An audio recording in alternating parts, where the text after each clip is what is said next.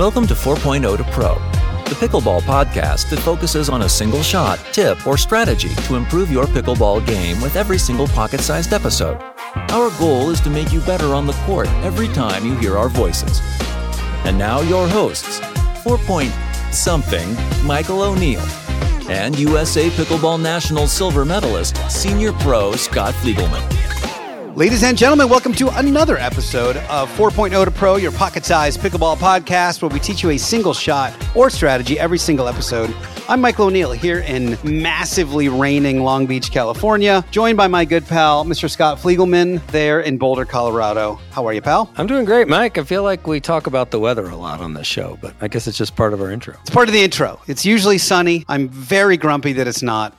it You really are. affects my life, especially my pickleball life. We are getting together. That is a thing. I'm going to see you in a couple of days for the Senior Pro Tour here in Tustin, California. We are both playing singles and doubles. I don't know if we'll be facing each other or not, but that would be fun if we did. And yeah, I'm really excited about the whole thing. It'll be really cool to sort of watch you in tournament mode, which I've never done other than at the uh, NPL, but I do feel like that's a little different because it's a team event. So it'll be cool to watch you in singles if I have a chance. And if you get a chance to watch me, then maybe I can get some coaching along the way uh, for what would be my second senior pro event. So that'll be fun. For sure, going to be a great time. I am I am debuting with new partners. Patrick Coate from Phoenix, either just turned 50 or about to this year. Really good player. We've only played a little bit together. And after a year and a half of practicing, Molly Carter and I will take the court for reals on Friday. That'll be very exciting. Folks, by the way, if you are looking for a carbon paddle, get 10% off using the promo code 402P at checkout. You can also try out their brand new glasses,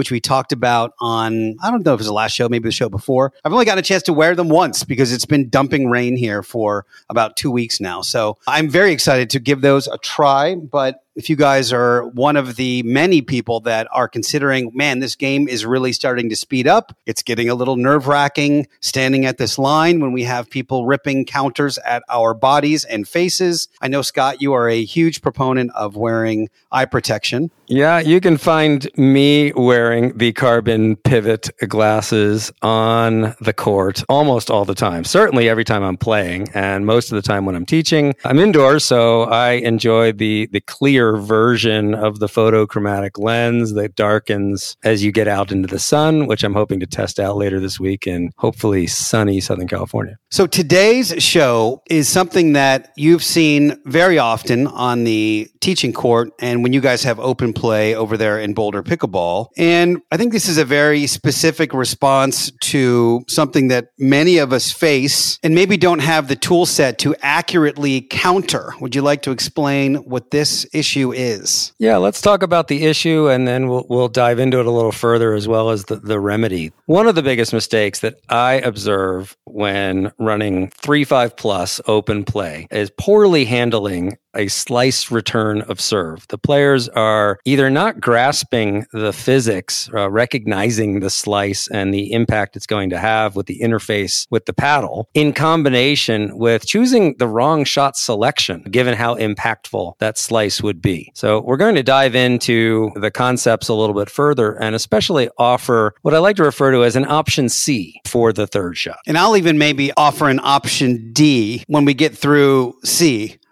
because I think there are some things we can do proactively to help this that maybe allow us not to even get into this position, but we will get there when the time comes.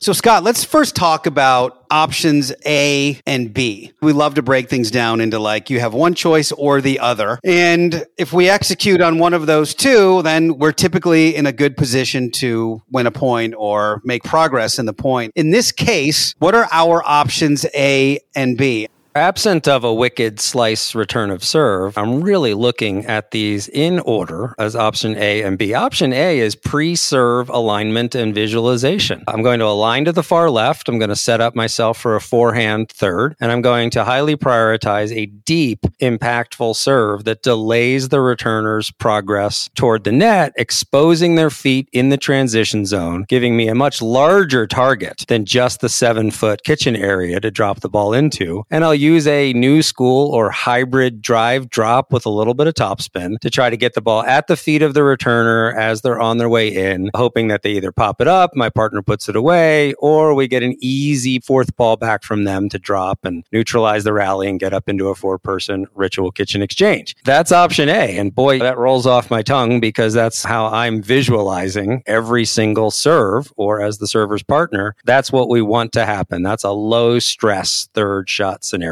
And we've talked about that a million times on this show. That is exactly what we want. A very deep serve. They don't have quite enough time to get all the way to the kitchen and we're able to get a ball back that is around their feet. What's option B? Option B is a combination of I was not able to get the desired depth on my serve and more than likely, the returner was getting tired of dealing with balls at their feet in transition. And they added some float, some loft, some hang time to their return to serve to allow them the time to progress up to the non volley zone. Somewhere along the way of that return of serve, I've gauged the trajectory of that return and wagered, I'll bet you his feet are going to be firmly planted at the non volley zone. I'm going to shift from option A to option B, which is now traditional third shot drop. I tend to focus more on the cross court because I have measured, I get 10 and a half feet of kitchen area to land the ball into cross court. But those are my primary options. A,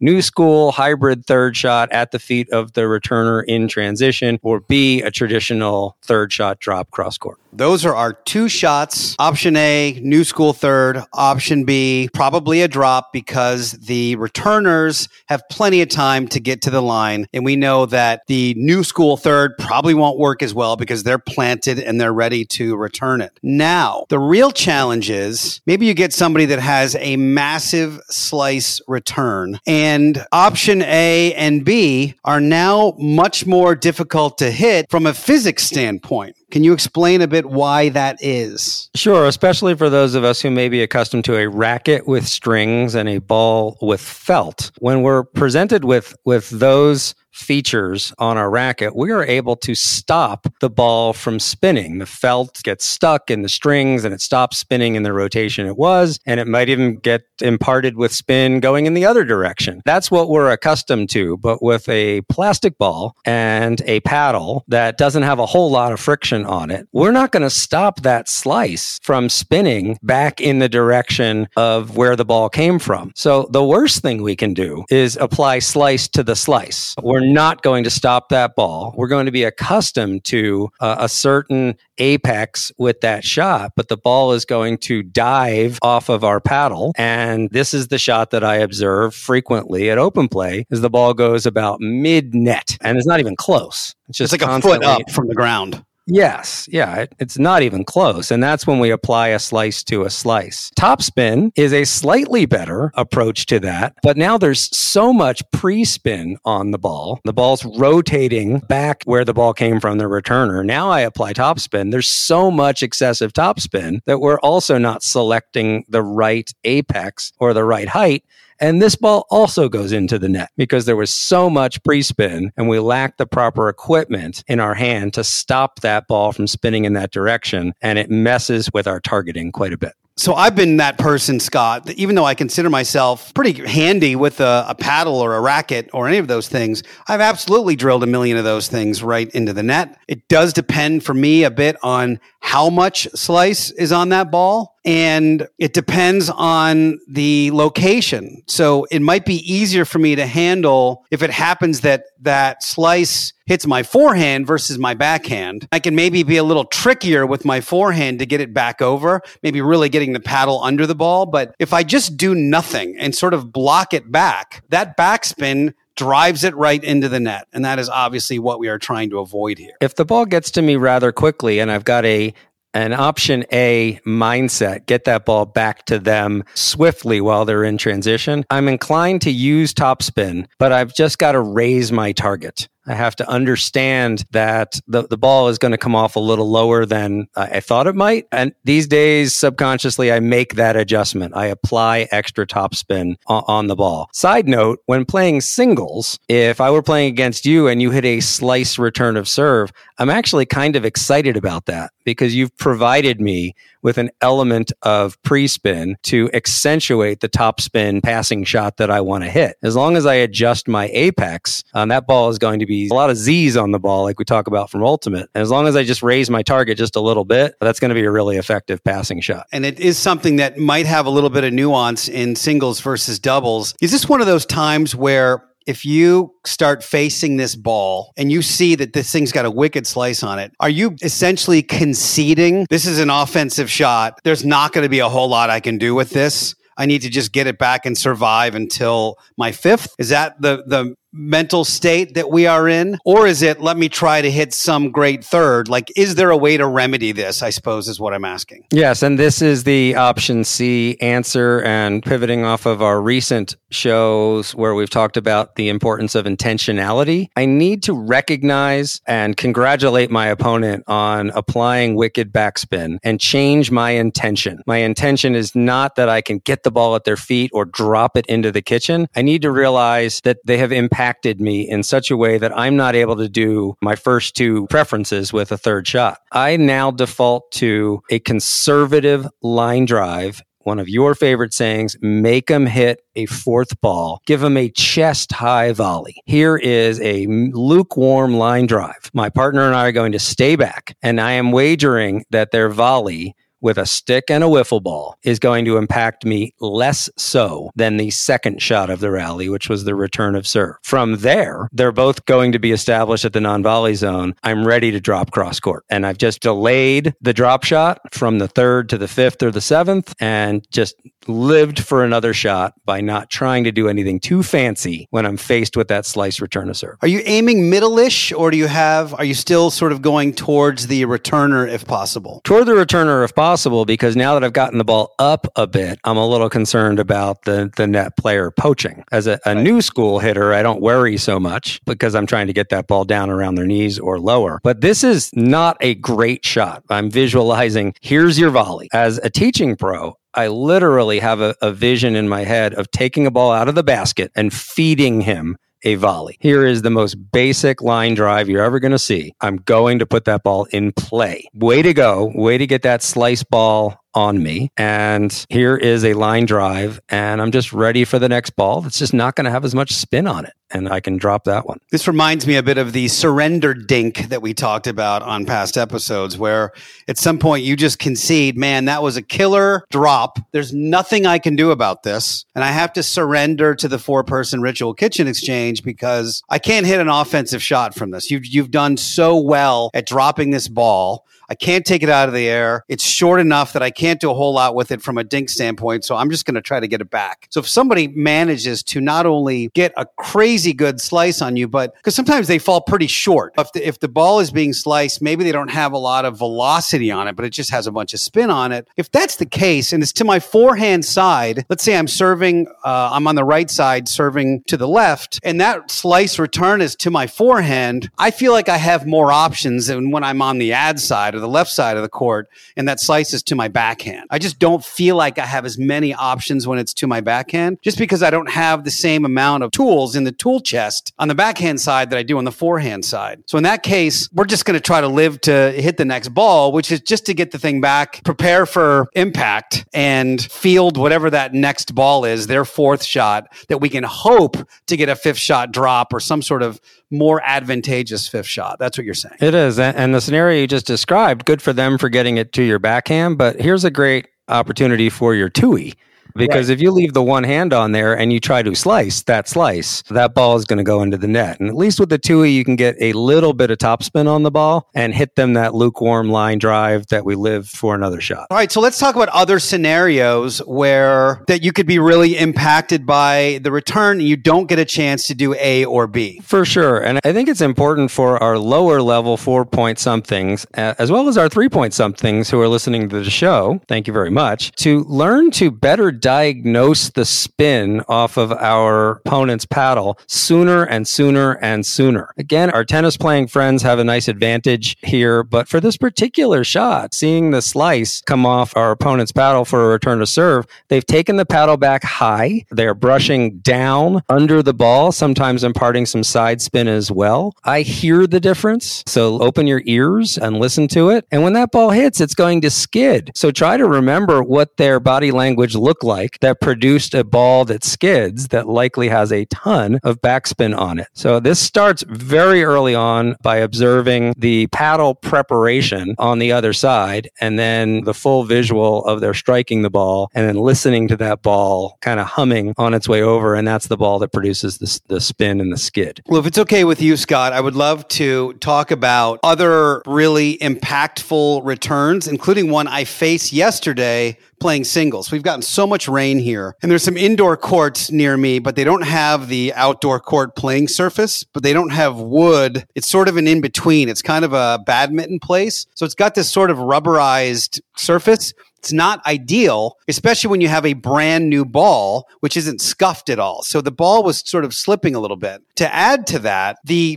distance between the baseline and the back wall wasn't great. It was pretty tight. So if somebody had a really, really deep return, it was very, very challenging. Every ball had to be essentially half volleyed, which means you're not going to get a whole lot on the ball. You're going to return it pretty short and you're in a very tough position. So what I mean by half volley is that the ball has just bounced and I'm catching it on the way up. It's not to its apex yet. And if that thing went to my backhand in particular, it was a tough ball to handle. Like it was really, it put everything I had into it. And if you guys want to learn everything about the half volley, episode 40 of this particular podcast that you're listening to, we covered it in detail. But that is a very, very difficult ball. Because I would say, Scott, and you've been around more courts than I have, it's not great. Unless you're on a grandstand court, the distance between the baseline and whatever the back fence is or the net or whatever's behind you isn't awesome. So the deeper you can get that return, the more uncomfortable that the third shot's going to be for that person. So I feel like dialing in that half volley is really important for things like that. Yeah, you've nailed one of the other impactful returns, whether it's got a bunch of slice on it or not, if your opponent has returned super deep, options A and B may be rather challenging to pull off. So I feel like a mindset shift away from A and B towards C, hit them a line drive that makes them hit the ball on the move and live for another shot. Take your chances with your fifth shot. It's not likely to also land six inches from the baseline uh, unless you're playing a 6.0 on the other side. So make them hit a ball and try again on the fifth. A similar scenario scenario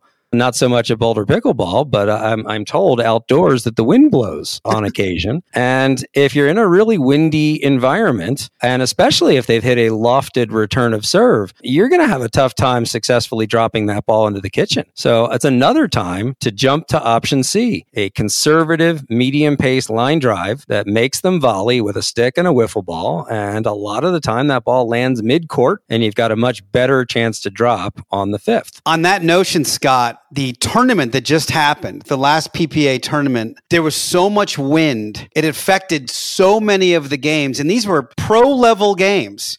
And you're watching people like Ben Johns hitting returns two feet out or vice versa. They're trying to drop a ball on their third, and the wind is so gusty coming the other way, they're dropping it into the net. So their only chance was to concede and hit that midline drive just to live to hit another shot. That's really all it was. So it really doesn't matter what level you are, wind can affect even the highest level of this game. Yeah, I'm, I'm hoping not to be in, in that environment all that much. Uh, it, it's not so much fun. But that's the adjustment that you need to make. And I'd say, lastly, for this tidy list of reasons to jump from our preferred options A and B to C is when we've we've hit the net with our last five third shots or ten third shots. Just whether it was A or B, it's not working out. I'm not having a great day. I need to jump to option C here and make them hit a fourth ball and likely get a slightly more favorable shot on our fifth. So you've referenced earlier in the show about an option D. And you know what a big fan I am of pre-serve alignment and visualization, making the first five shots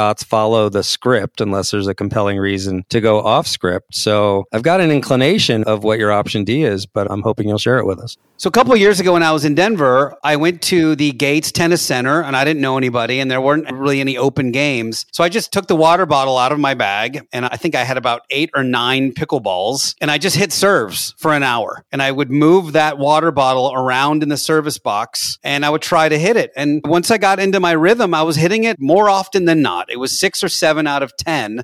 I could either get really, really close or I could actually hit the bottle. Why that matters for this is let's not even get into the situation where we are facing these wicked slice returns. I would say, I don't know, you tell me 80 to 90% of the time, these slice returns are coming from a backhand return. Totally agree. Because the mechanics lend themselves if you were a tennis player or even a ping pong player, it lends themselves to a wicked slice return on the backhand side. So because I did that serve practice, and boy, does this show up in singles, being able to place a serve. But because I did that serve practice, I'm able to now way more accurately target where I want that server to hit the ball. So if I know they have a wicked backhand slice, I'm serving to their forehand. I'm just taking that weapon away from them as much as I possibly can. So then I can do A and B. That happens more often than not. I would say if I do an evening of rec play at my local courts, Los Cab here in Southern California, and I play with 10, 12, 15 different teams throughout the evening, three or four of them will have somebody that has a pretty nice slicing backhand return. Then I go, nope, not doing that. And I just go to their forehand the whole time. So get yourself a bucket of balls, practice your serve locations, deep, shallow, corner, corner, in the tee, move yourself around on the baseline so that you can pretty much serve from anywhere and hit anywhere. And your serves will be A, more deceptive and more of a weapon, but B, it will take away, in some cases, somebody's number one piece of ammo, which is their slice return. And let's not get down 6 1 before we realize how wonderful their backhand slice return is. We've talked on the show before in the five minutes that you get before starting uh, an official match to keep one eye on your opponents and start to make a little checklist of what am I going to converse with my partner about before we start this match. And one of those things might be let's serve to their forehand. I saw a couple of those backhand slices while I was practicing my serve and return. And I'm not going to serve to his backhand. I'm going to go to his forehand. So love that tip, and we'll add that to our list. It can be option D.